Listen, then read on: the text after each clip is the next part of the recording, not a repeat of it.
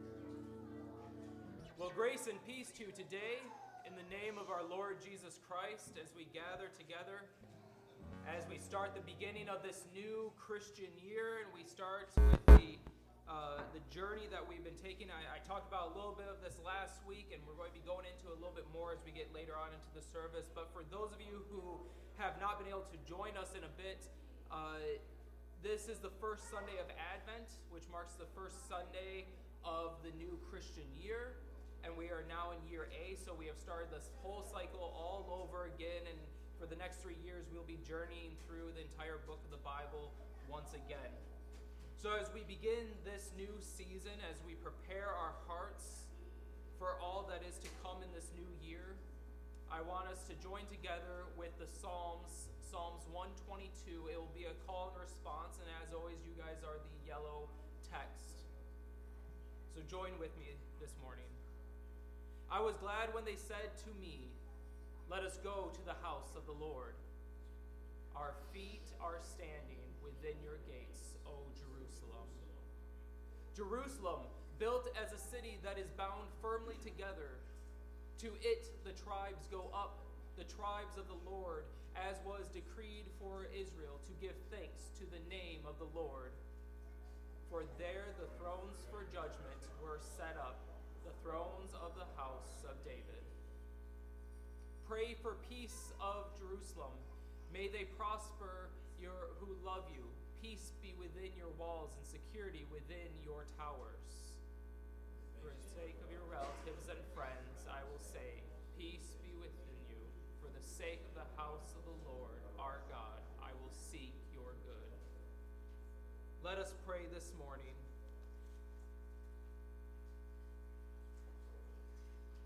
God of glory, we know that you are coming at an unexpected hour.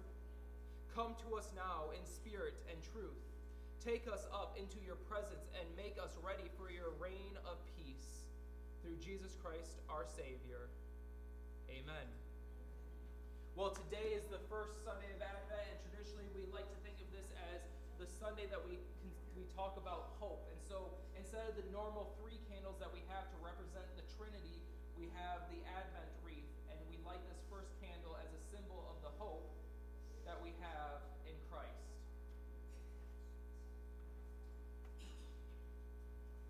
Now, I do have a few different announcements I want to get to. Um, first of all, get a bulletin because this is your best friend as far as knowing what's going on and what is happening um, because I don't always get things right, but this will 99% of the time actually be right. So, uh, today, if you are uh, still feeling a little peckish from all the Thanksgiving meals that you have participated in in the past couple of days, we are having our Thanksgiving leftover meal. So please come. We have all the different fixings left over. Come together, sit, and enjoy some food with us after service. This Wednesday, uh, which is November 30th, uh, there's going to be a card making uh, day here at the church at 6 o'clock. So instead of normal women's group, they're going to be doing cards. And this is open to anyone. So, you know, Stan, if you have this secret closet deal of like making cards, come. It's okay. We will embrace you. Uh, I, I believe Amy's setting it all up to be Christmas cards. So if you want to make some, you'll be able to do that. Make whatever. Even better. The Christmas program is going to be next Sunday after service, or not, sorry, not after service, at 5 o'clock with refreshments to follow. We do need some cookies for that, so if you'd like to donate some cookies, bring them in between now and next Sunday. As well as there is a dress rehearsal at 4 o'clock on that Saturday. So December 3rd, bring all your children here so we can do a dress rehearsal and work out all the kinks and get uh, everything set up for next week. Then we have Christmas Eve service on Christmas Eve at 5 o'clock. Please come and enjoy that. Uh, we'll make sure that it gets done as soon enough so if you have to travel at all, you can still travel without being too late. And then Christmas morning, uh, we are going to do a brunch at 9:30, followed by the service. So feel free to come. Uh, the the dress wear will be even more casual than normal, so feel free to come uh, in a relaxed setting uh, because it's Christmas Day, you know. And if you if you're like us, we like to get up and unwrap presents, you know, in our pajamas and stuff. So feel free to come like that. And uh, finally, there is a a baptism class that I'm putting together in case you are curious about what it means, you want to know how to explain it to people, teach your children, or you're just curious about what that looks like in general. Um, there's a sign up in the back on the bulletin board. Please just sign up so I know I have a rough idea of who is interested so that I, I can format the class properly for that. Uh, and then once we, uh, probably by next week, I'll start having actual dates for that class so that we can begin working that out. Then, yes, go ahead.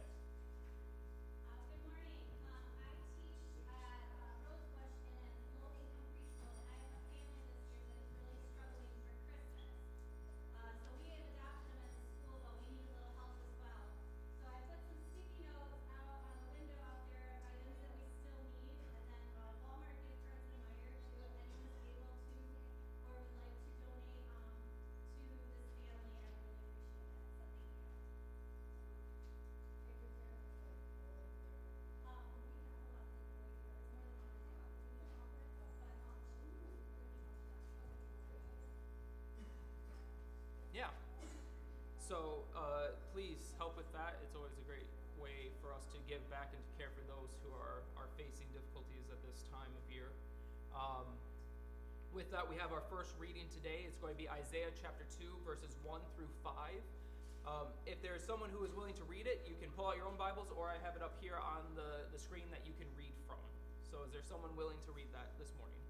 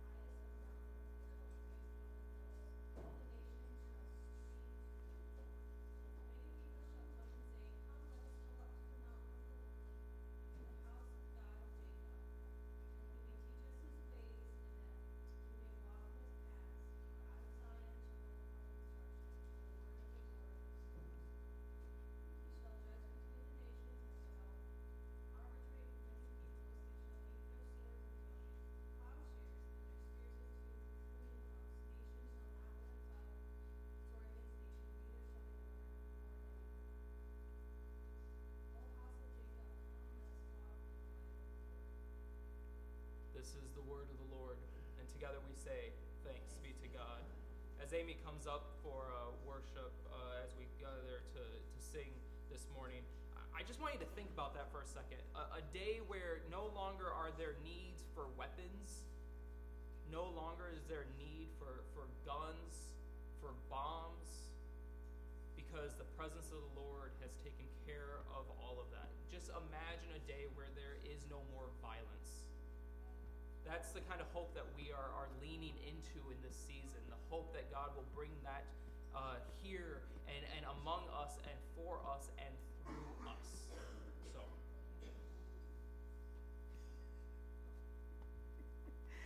Well, good morning uh, this morning. Um, we're glad you guys are all here and hopefully not too tired. I know I'm dragging a little this morning, but we've already on like our fourth pot of coffee, so I think everyone's probably feeling similar that I am. I am very loud. Can you turn? I think it's this. Sorry, I'm getting like a lot of feedback. But anyway, our first song this morning is Our God Saves. So if you would like to um, stand and worship, there's Mike. You got to be in the front so then everyone follows you. See? No one sees you stand up in the back. Join in worship this morning.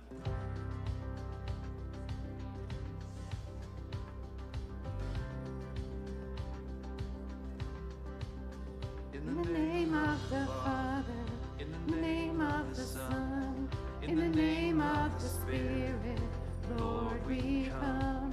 We're gathered together to lift up your name, to call on our Savior, to fall on your grace. Hear The joyful sound of our offering as your saints bow down, as your people sing. We will rise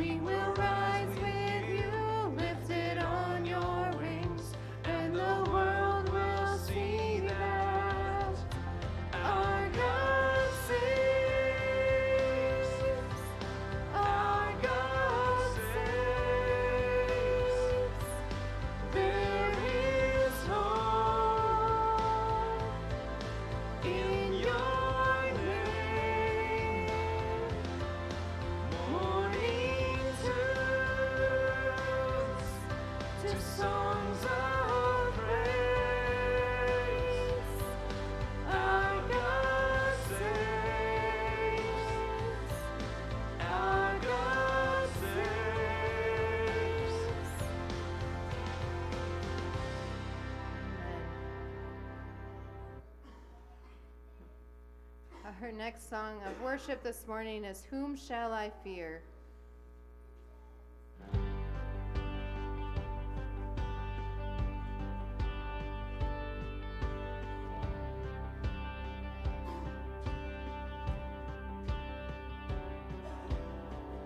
You hear me when I call. You are my morning song. Though darkness fills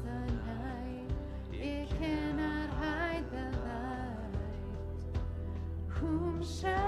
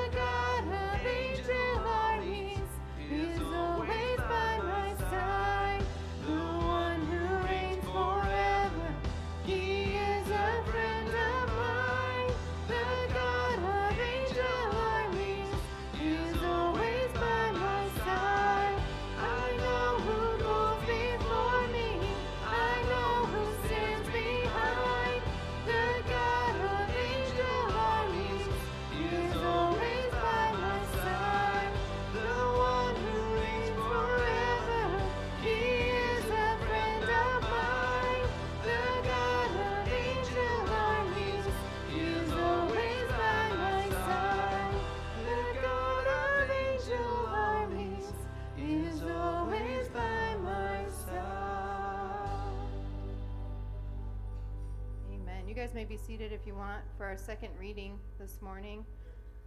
Um, it is in Matthew 24, 36 through 44, if anyone wants to turn there.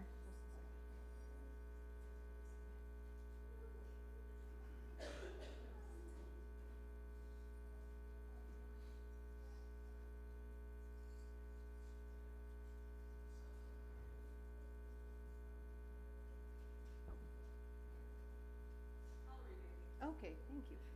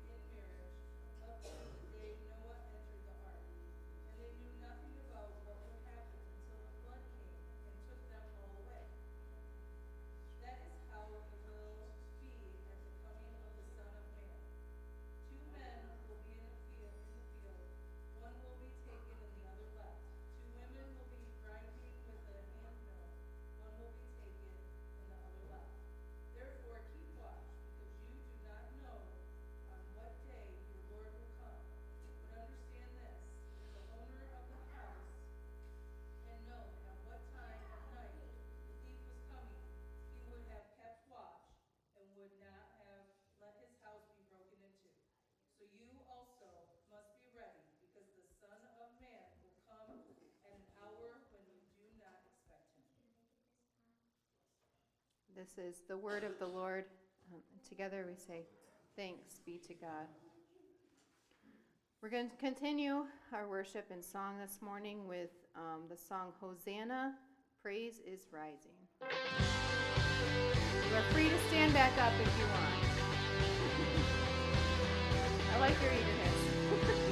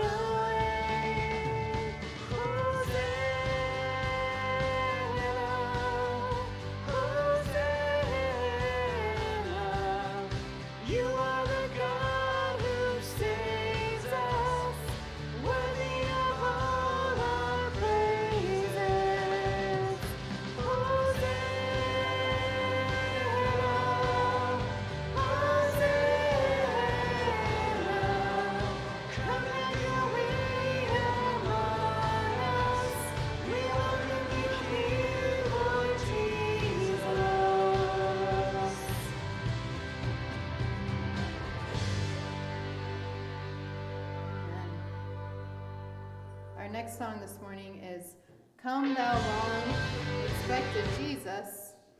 Apparently, we're going to sing that one again.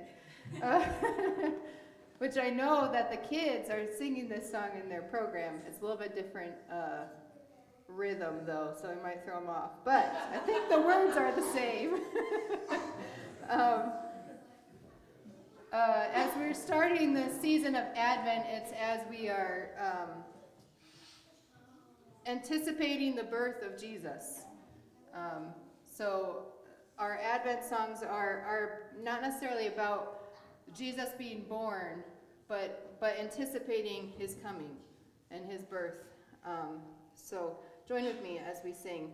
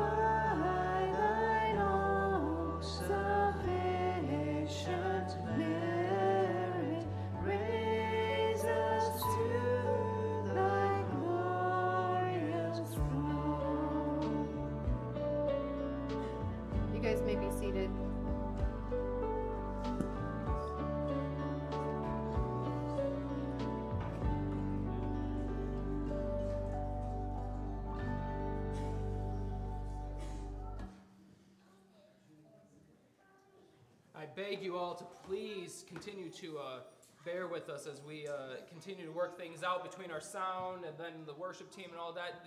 Every week it seems that things continue to change, and then that just makes even more uh, of a headache for trying to get stability. Uh, and if any of you have ever worked with technology, specifically audio stuff, you know that even if you don't touch anything from week to week, something will change and you don't know how. So just uh, bear with us as we continue to uh, work through that. The reading today that we will be hearing and, and speaking on is in Romans 13, verses 11 through 14. So if you are able, I ask that you please stand today for the reading of God's word as we uh, look into this first Sunday of Advent. It says this Besides this, you know what time it is. How it is now time, it now how is now the moment for you to wake from sleep. For salvation is nearer to us now than when we became believers. The night is far gone, the day is near. Let us then lay aside the works of darkness and put on the armor of light. Let us live honorably as in the day not in reveling and drunkenness, not in debauchery and licentiousness, not in quarreling and jealousy. Instead, put on the Lord Jesus Christ and make no provision for the flesh to gratify its desires. This is the word of the Lord, and together we say, Thanks be to God. You may be seated. Let us pray this morning. O God of our people and Lord of every nation, let your word ring out from the mountains and your spirit shine forth in the earth, so that all may hear your teaching and all may do your will. Through Jesus Christ our Lord, may there be peace forever. Amen. Well, before we get into the, the main bulk of the, the sermon here, I, I wanted to share with y'all because last week we, we ended the, the church year and I talked about how we, we follow the revised common lectionary that follows year A, B, and C, three years that bring us through uh, a good majority, about 70 to 80% of the Bible, and, and how we now are coming back to it again. And so then I started looking and thinking because this is the first church that I've been at where I've had the opportunity to actually work through all three years with a single church. And so I looked at it and I looked at a very scary statistic the average tenure of a pastor. Want to take a guess at to how long the average tenure of a pastor is? 12, 3, 4, six and a half, 10. If you said 3, you're close. It's 3.2. So by like February, March, I'm supposed to be out of here. Is, is according to statistics, I'm not. I, Sophia, calm yourself. Bring your heart rate down. No, here, here's the deal. I looked at that because I was just curious. Because here I am, and I'm a planner. I have to plan, especially with like my ADHD. I, I try to plan out so that I have that structure. And so I'm starting this new year, this new cycle, and I'm thinking, great, I have three more years where I can start fresh because only a few of you, only a handful of you walked with me through the first three years. So I'm looking forward to what I can do with all of you with the next three years. And so I looked that up and I was like, my goodness. So, like, most pastors by this time leave. And we wonder why churches have stability problems. That's a totally different topic that is not something I would ever preach on, but I would definitely rant about in person with anyone who would love to hear it. I, I just I thought about that and I, and it it burdened me because I thought a pastor needs to be one who comes and is integrated with their people. To be effective, we must become one, we must become a family. I'm not just someone who just is off by themselves, and that's not how it works. That's not how it functions in a healthy format. But three years while it's a long time, it's not long enough to really build those deep relationships fully, not with a lot of people. And so, uh, I, I, like I said, my plan is not that. Now, I can't speak for the Lord. Who knows? God can change anything at any point. So I'm not going to stand here and say, I will not, absolutely never, ever, because you know what happens when you say those kind of things. But what I will say is that I have no plans for that because instead I have other plans. You see, for the next three years, my, my hope and my goal, especially as we journey through this new cycle, is to do three things. Uh, and they're not going to be like step one, step two, step three kind of deal because we're all in different areas. We're all at different levels uh, of our Christian faith. And so instead, it's going to happen all together in a very messy and confusing, interlocking web of, of growth. And so the first thing that I want is for those who, who are feeling like they don't have stability, that they don't have a strong foundation of their faith, we're going to work on building that. We've already started a little bit. If you remember last week, uh, your bulletin at the bottom, it has the daily readings. Every week, uh, you have readings Monday through Saturday, and then I give you the text for next Sunday as well. Daily readings that you can read, and that, that helps shape and, and focus you so that you can reflect on what the service was about the previous week and to prepare yourself for the next week. And then I also had, and there's more on the back tables, uh, a short little uh, t- form formula of prayer to help prepare your hearts as you do this, if you so choose. And as I said last week, this is a tool, so you can try it, and if it works, great, and if it doesn't work, no, no skin off me. You know, it's okay. But it's a tool to try to help give you those those skills, to help give you that foundation and that stability. And we're going to continue to work on that as we go throughout this this next three year cycle. But then there's some of you who have that foundation, you have that stability, and so we're going to be working on some advanced growth within the church. And I'm not talking numerically, I don't care about the numbers. That is always a, a side effect of what God is doing. Whenever you read in scripture about uh, people doing the will of God well, numbers follow. I'm not concerned about trying to grow the church numerically. I'm worried about trying to grow us physically as well as emotionally and and uh, did I say physically? I, I meant spiritually, but then I was also going to say physically because because we believe that our faith is not just a, a way of thinking; it is uh, life. It is our actions. It is how we we work and do. That's why we use the word liturgy, which is the work of the people. It is how we how we live our lives. And so I want us to grow and advance in in our family structures, in our work structures, our school structures, whatever it may be, to continue to grow in that. And then finally, for everyone, because this, this is not dependent upon where you are at in your growth in Christ, we're going to work on building more and more of this idea of radical witnessing. And I know that might sound scary because it might sound like I'm going to force us all to go door to door and, and talk to people that we're uncomfortable with. But no, uh, what I mean by that more is how we live our life together as a church I want it to be so radically different from what the world expects. Something that I'm so proud of is, is my church family, you guys who put on this Thanksgiving meal for everyone who didn't quite have family to, to go with and to be with. That is radically different. Because even within churches, when you get to holidays like this, they say, yeah, that's family time. So everyone go be with families. And we often forget those who are on the outside, those who don't have family to share it with. And so I'm so proud that you guys took that initiative. And those are the kind of things that I want to continue to foster because that's the kind of stuff that will make someone look at us and say, What in the world?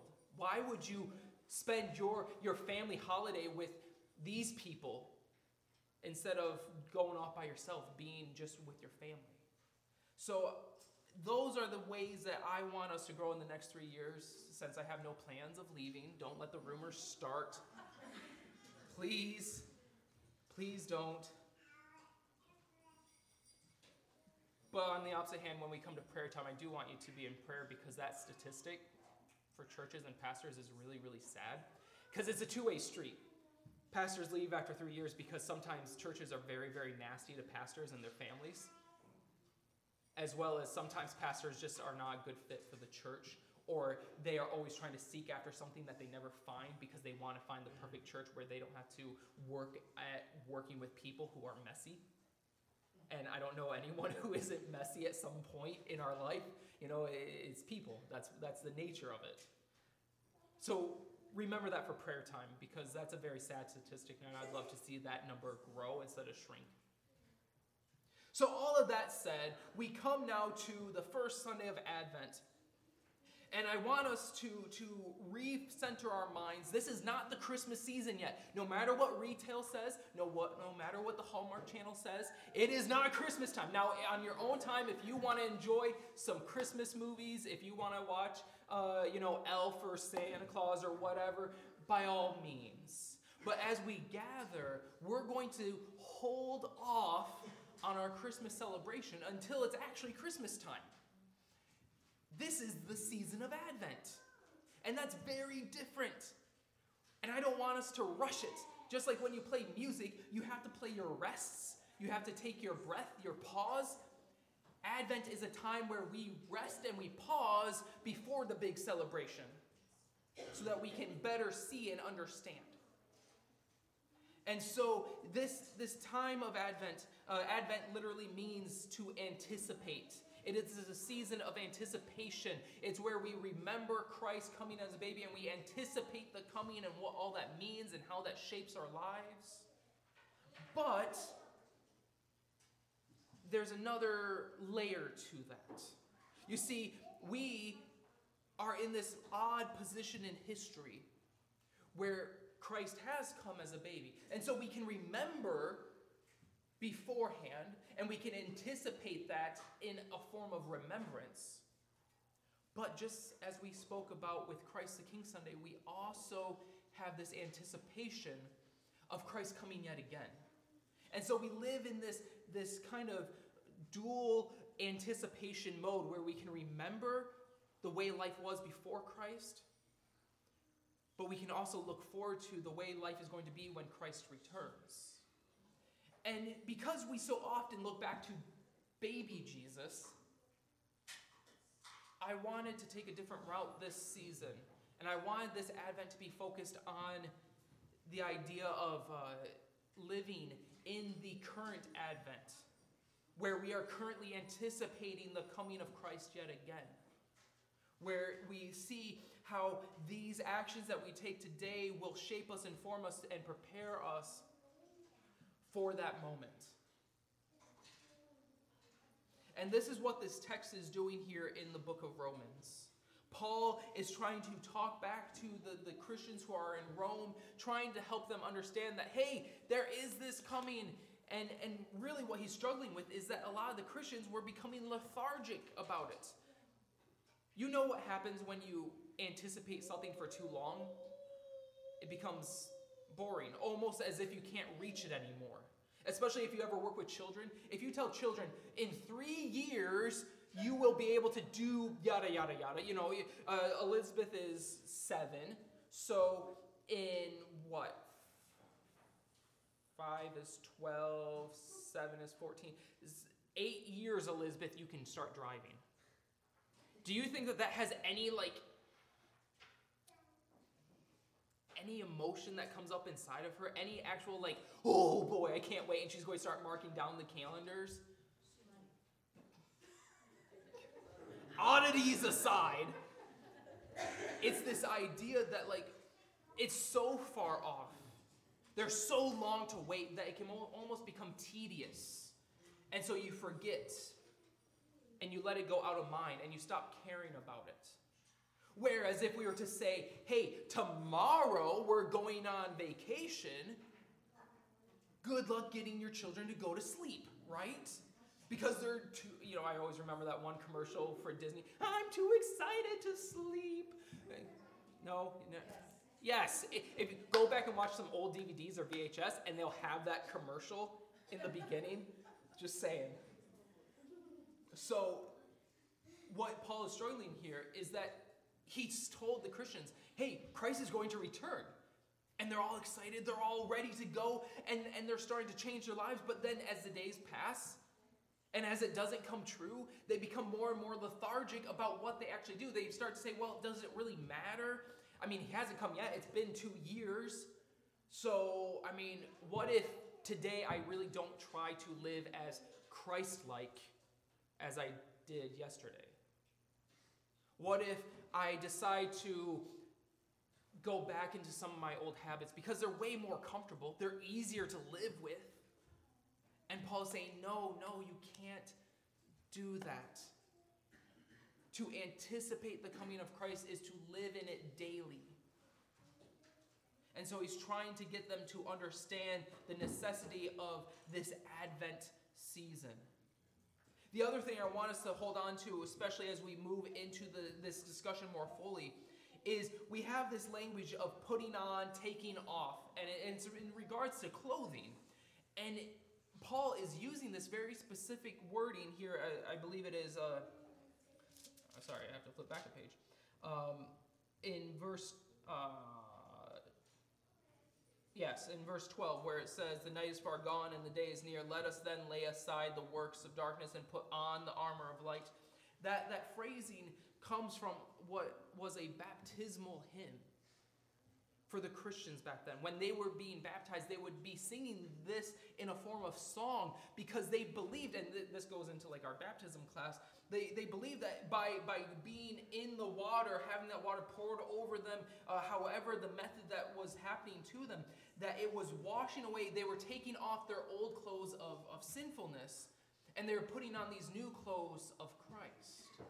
And so as you read that, I want you to be thinking of that transformation of that new life that comes. Uh, and especially as, as we move forward here, because what we have to see as we prepare ourselves to fully embrace this idea of Advent is that God continues to provide hope. God is always continuously providing hope for us. And we'll see the interplay between hope and anticipation here in just a second. Because as we look into this text, we see some actions take place. First off, we have Paul talking about waking up. He says, Besides this, you know what time it is, how is now the moment for you to wake from sleep. How many of you woke up to your alarm clock this morning? I was going to say, how many didn't want to wake up to their alarm clock this morning? It, it is time to, to awaken. See, sleep is very passive. Now, there's probably some scientists or biomechanical whatever that would argue that sleep is a very active thing because your body's doing stuff, blah, blah, blah, blah, blah. I don't, I don't care about this, that, that level of detail. We go, we lay down, we close our eyes, and then we don't have to cognitively tell ourselves, okay, and sleep. Sometimes I wish that worked for, you know, when you can't go to sleep, but it doesn't. But it's, it's very passive. And when we are sleeping, someone can do something to us. You know, that's why you do the pranks of like the shaving cream in the hand and you tickle their nose, and so they, you know, like it's, it's a passive thing. Whereas being awake is active. To be awake means you have to pay attention, you have to keep your head up, you have to keep your eyes open. I know I'm describing half you right now. Uh, That turkey's still lingering in your, your, your stomach. Uh, it's an active thing. You have to be moving around. If something happens, your child screams off in the other room, you have to get up and see what they're doing. It's an active part of your life. And so Paul is calling them from being passive participants to active participants, to actually doing something with their lives, not just letting life happen around them, not, not just letting life pass them by, but to actually step up and step into their life by actively doing something about what is happening. And then we go into verse, uh, verse 12 where he talks about taking off the, the, uh, the works of darkness and putting on the armor of light. Again, this action. We all got dressed this morning, right? We all had to actively take off our pajamas and put on our clothes. It's not something that just happens, you know, like in the TV shows when they wake up and they snap their fingers and boom, oh, there, you go, they're dressed. You actually have to do it. You have to find what you're wearing, and then uh, if you're like me, you find something, and you, then you start to put it on. You're like, oh man, that didn't work out because I'm still, you know, stuff from the weekend. So you put on a different shirt and hope that that fits better. And you have to actively do it. He's using these words because he's trying to invoke this idea of, of motion, of, of responsibility on our part to take and do something. Because anticipation is not a passive thing, anticipation is active. You don't just sit back and wait for it to happen. You actually have to do things to prepare for it. You go on vacation. It's not just like you book the tickets and then you say, okay, we're on vacation. You need to pack. Uh, if, if you're, you're going somewhere where you need to bring food, you need to pack the food with you. You know, if you're camping or something like that. Uh, if you're going down to a resort, you need to plan for uh, the, the different things that you're going to be doing, the activities. It's not something that you just get to sit back and hope that it all works out you actually have to prepare for it. And so then it brings us to this idea of hope. And hope is, is this beautiful concept that you can't really hold on to, but it, has so much interplay in our lives. You see, hope drives these actions. When we have hope, it's easier to wake up you're starting a new job, you're really excited about it, and that hope of like, oh, this is going to be so much better than my previous job allows you to actually get up in the morning and, and be like, oh yes, I can do this, I, I, I can tackle the day. Or or the you know, children on Christmas morning, the hope of getting the presents that they've always wanted, they'll be up at four o'clock in the morning saying, Yes, let's go. Whereas, you know, some days it's it's torture to try to get your children up and going and ready. And hope drives us, but then it is also hope that keeps us going. It is that idea of hope that allows us to move into anticipation, the work that is put into it.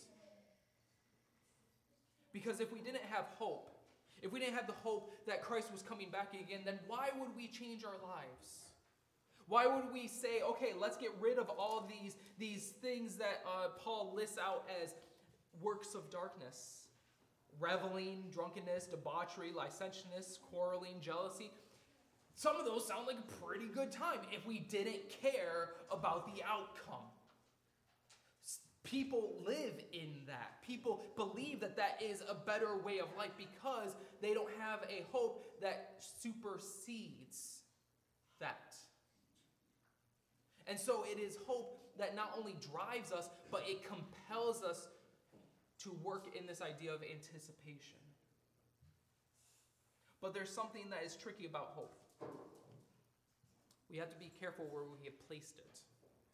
Because when we have hope, we, we open ourselves up to one of two things either to disappointment or to distress. If you are experiencing disappointment with the hope that you have, it means you have placed your hope in the wrong thing. Did you catch that? If you are experiencing disappointment with the hope that you have, it means that you have placed it in the wrong thing. Hoping in the stock markets, probably not the best thing if you don't want to be disappointed. Hoping in people, not the best thing if you want if you don't want to be disappointed. Because as good as any of us are, we will always disappoint. There's a limit to what we can do. But if we are hoping in something, hoping in the right thing, hoping in, oh, say, Christ, hoping in the anticipation in the coming of Christ, we won't be experiencing disappointment, but we may experience a little bit of distress. Because when we experience distress with our hope, that just means that we are going contrary to the world. It means that we have shaped our lives in a way where the world doesn't agree with us, and so there's some friction happening. There's some rubbing of different opinions and values.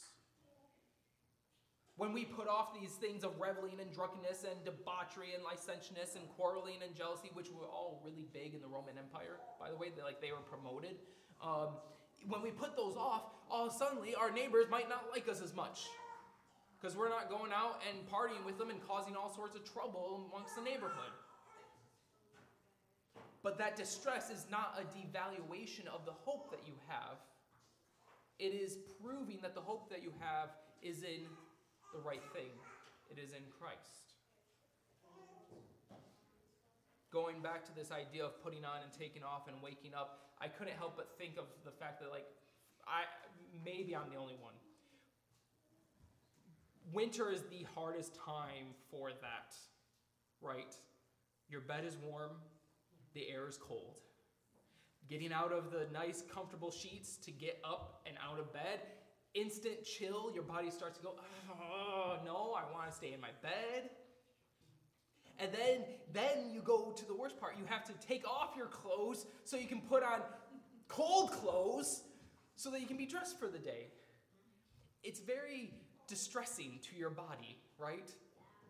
Your body's saying, no, I want to stay warm. I want to stay comfortable. I know Christopher, we, we, we, we have disagreements about how quickly he gets dressed because he will want to wait until like the furnace is kicking on so he can stand under the register because he's so cold and he doesn't want to be cold. And so we think about it, and again, maybe I'm the only one, but I just I don't I don't like that. But I think about the distress that it's causing and how it's okay. I'm not dying from it. It's not a bad thing. It's just preparing me. If anything, it's helped waking me up so I can be more wide-eyed and ready for the day. It's kind of like when you go and take and plunge your head into ice water, and then you're like, "Ooh, now now I'm now I'm awake." It's not fun. It's not pleasant but it does the job. So I don't want us to be distraught if we feel distress. That is okay. And so as we move into this season, as we move down, because from here we go from hope to this idea of prepare, preparation, being prepared I, I want us to realize that we need to take active charge of this. We need to look for this, this idea of what Paul ends with in verse 14 to put on the Lord Jesus Christ. What does that look like for us? How do we put on the Lord Jesus Christ every morning? Is it some sort of action that you actually need to do? Maybe it's getting up and going through your prayer and Bible readings to put on the Lord Jesus Christ. I don't know. Maybe, maybe that would help. Uh, but there's, there's something that we need to do to remind us that we are putting on the Lord Jesus Christ. And by doing that, we are anticipating his coming yet again. Holding on to the hope that was, so it drives us so we can make these challenging, challenging changes by, by getting rid of these, these things in our lives that do not match up with the kingdom. And by looking towards the hope that we have in Christ that it will be all worth it, that the distress that we feel will be okay.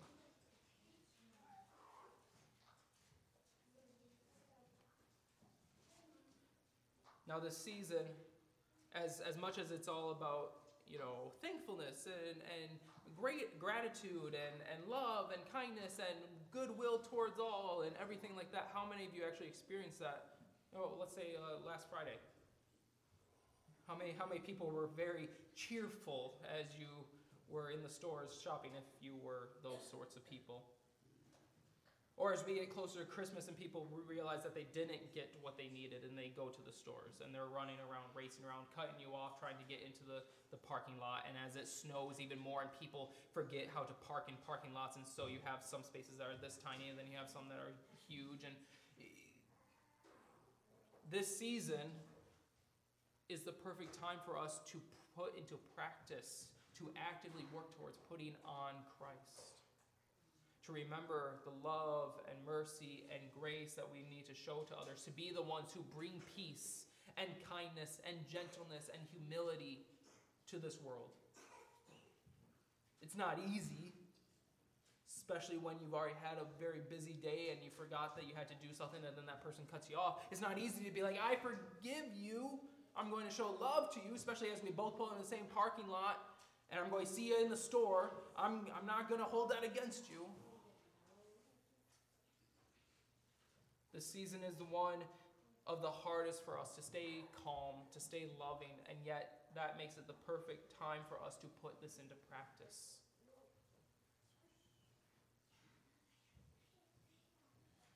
And so, just as the Israelites were filled with hope, anticipating the coming of Christ yet again, I want us to be thinking about right now in this time have we forgotten what it means to anticipate Christ coming? Have we forgotten what it means to let our lives be shaped and changed? To put on Christ, to take off the works of darkness, to waken up, to actually actively do something in our lives that is leaning us towards Christ and away from our, our own desires, our own hearts that lead us astray.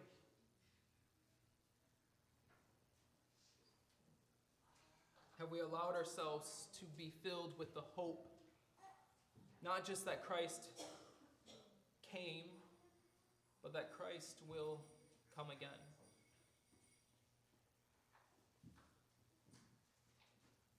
So, as we go into uh, a prayer time today, uh, if uh, I don't know where Stan went, if someone wants to come up and play. um, to, to help us. I, want us to pr- I want us to be in prayer like I said especially for that pastoral statistics that I shared about. I want us to be in prayer uh, for the, the different things a lot of us have been struggling with health and flu uh, the flu season being one of the funnest to be a part of. Peace during family gatherings And uh, if you all can remember me, I, I haven't, I mean, I shared this with some of you. I've been, ha- back in March, I had my surgery on my knee. Everything was going well. Then all of a sudden, I started having pain again. And I've been in physical therapy now for another seven, well, it's been a month now. Uh, and it's, it's still not getting good. Um, they're trying to figure out what's even wrong with it that's causing the pain in my leg. Um, so if you could just pray for me, that would be wonderful. Um, I've at least gotten this week, the, the past two nights, I've been able to sleep without waking up in pain. Um, and so just just pray for me in that because it's it's not fun. Any of you who've had joint pain or, or pain in your arms or your legs, you know you know how fun it is to deal with it. So let us pray to the Lord this morning. If if by chance you're struggling with this idea of hope, you're struggling with this idea of anticipation, you're not sure that you really want to wake up. It's a great time to pray about that. Or you have woken up, but you're, you're you, you still feel a little groggy. You still have, you know, the sleep dust in your eyes, and you're, you're wondering what does it mean to put on the Lord Jesus Christ? What does it mean to get rid of the, the works of darkness in my life? How does that work? This is a time to pray that the Holy Spirit may show that within your life, to, to guide you and to lead you in that.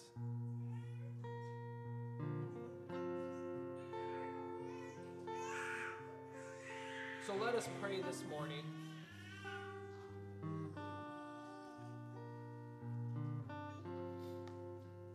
Sisters and brothers in Christ, for the sake of the world that God so loves, let us pray. We pray for the peace of Jerusalem. We pray for the peace in every nation. That people will turn their swords into plowshares and their spears into pruning hooks and study war no more. We pray for the peace of the church. We pray for peace in Christ's body, to put an end to fear and fighting, and help us to proclaim in word and action the good news of salvation to all. We pray for peace of this community. We pray for peace in this place, for safety in our homes and streets, for the prosperity of our neighbors, and for the health of family and friends. Lord, we pray for your churches and for your pastors. This sad statistic that only 3.2 years. The fact that pastors feel like they cannot stay that long, the fact that uh, churches cannot keep a pastor for that long, the, the fact that this is even something that we are aware of is heartbreaking. And we pray that you might make a change in that.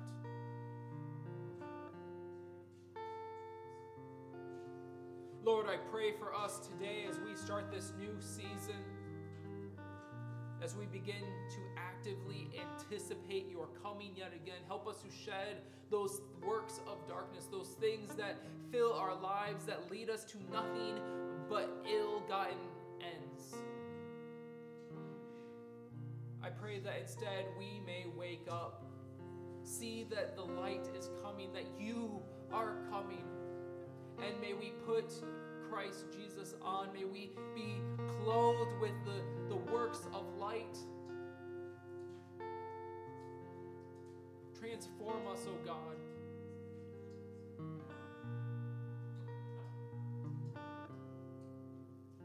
Help us to see you working in our lives so that we may continue to be filled with hope, so that we might have that energy to go forward and let us listen to what is happening within our lives. May we may we see that if we are experiencing a lot of disappointment, we have placed our hope in the wrong thing. And may we be able to readjust. But if we are just facing a lot of distress, just as we do in these cold mornings, may we be encouraged because that is a sign of following in your steps.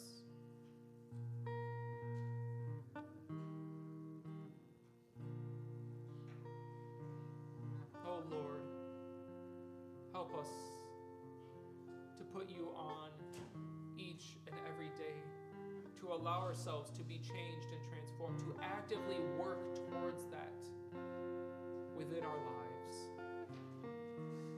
so that we might be representatives of your kingdom in this place.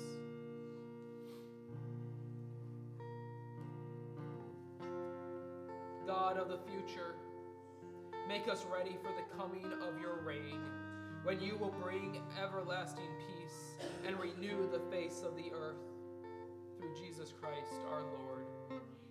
Amen. Come with gratitude and joy to the table of the Lord. Bring the works of your hands and the gifts of your lives as an offering of praise. If we could have the the ushers come forward today, it's uh, Timothy, Sophia, Isaac,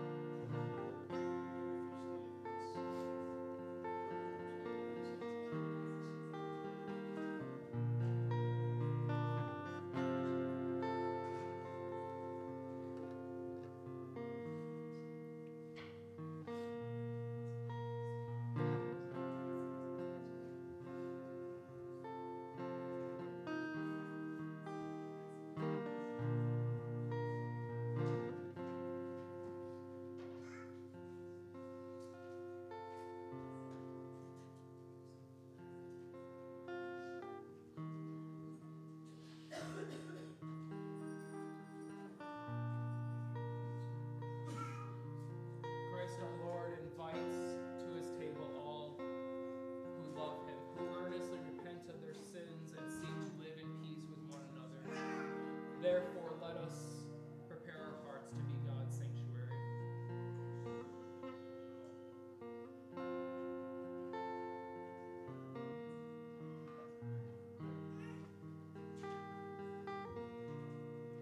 Covenant God, in the beginning you called your creation good and flooded it with beauty and bounty, with goodness and grace. In the days of Noah, you wash away sin and draw your own sons and daughters to yourself. Through your covenant with Israel, your promises flow to all nations, and in Christ Jesus, you drew us out of our waywardness into the relentless flood of your mercy. His death was the drowning of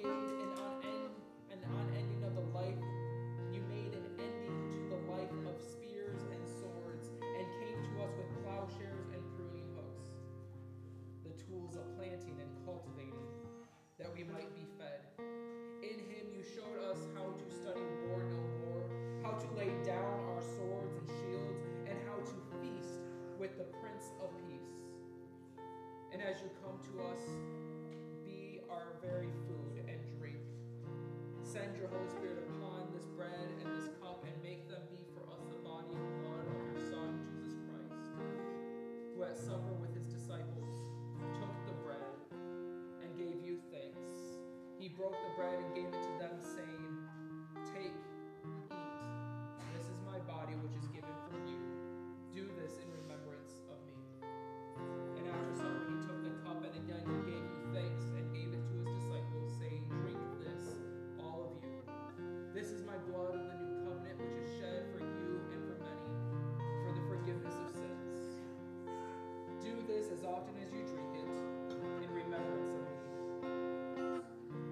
great is the mystery of faith.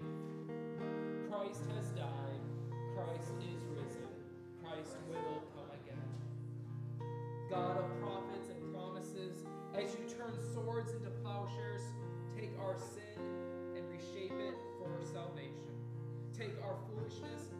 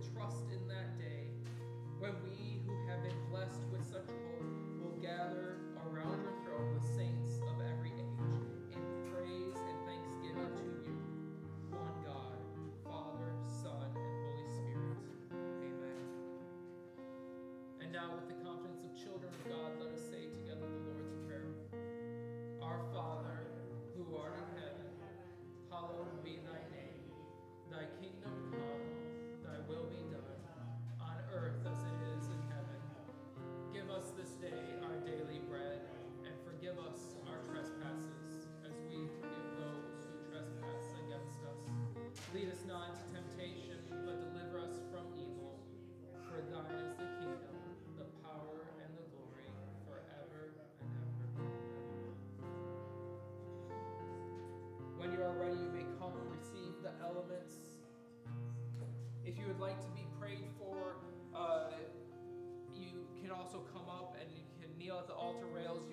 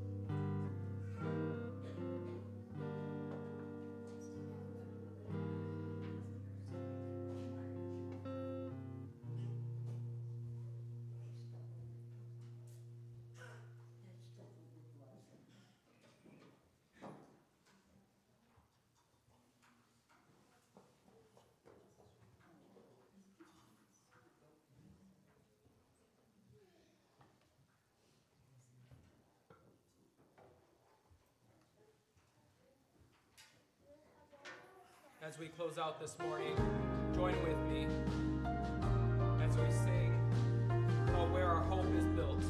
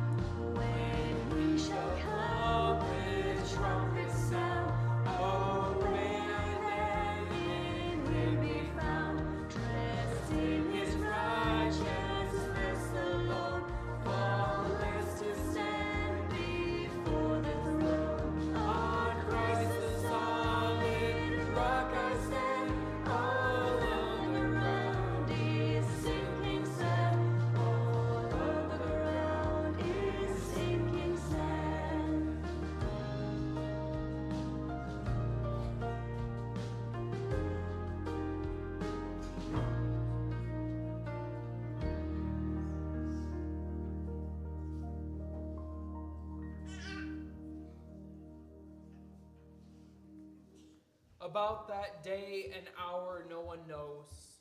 Therefore keep awake, for you do not know on what day your Lord is coming. Be ready, for the Lord will come at an unexpected hour. And so may the grace of Christ, the love of God, and the Spirit's joy surround you as you walk in the light of the Lord. Go in the grace of God. God bless you. And stay for a wonderful meal uh, after service.